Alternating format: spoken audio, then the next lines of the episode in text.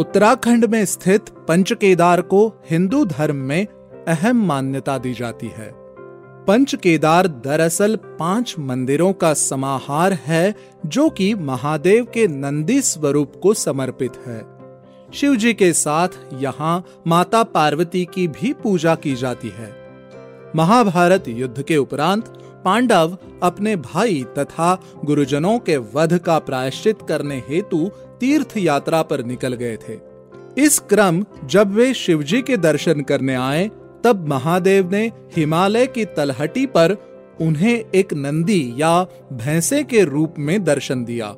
शिवजी का ये नंदी स्वरूप इतना विशाल था कि उनका सिंह केदारनाथ में, बाहु तुंगनाथ में, मस्तक रुद्रनाथ और जटा कल्पेश्वर में दिखाई दिए।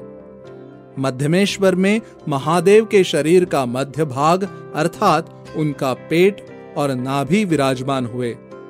जहाँ जहाँ शिवजी के विभिन्न अंग प्रकट हुए, उन सभी स्थानों पर पांडवों ने मंदिरों का निर्माण करवाया, जिन्हें पंच केदार कहा जाता है।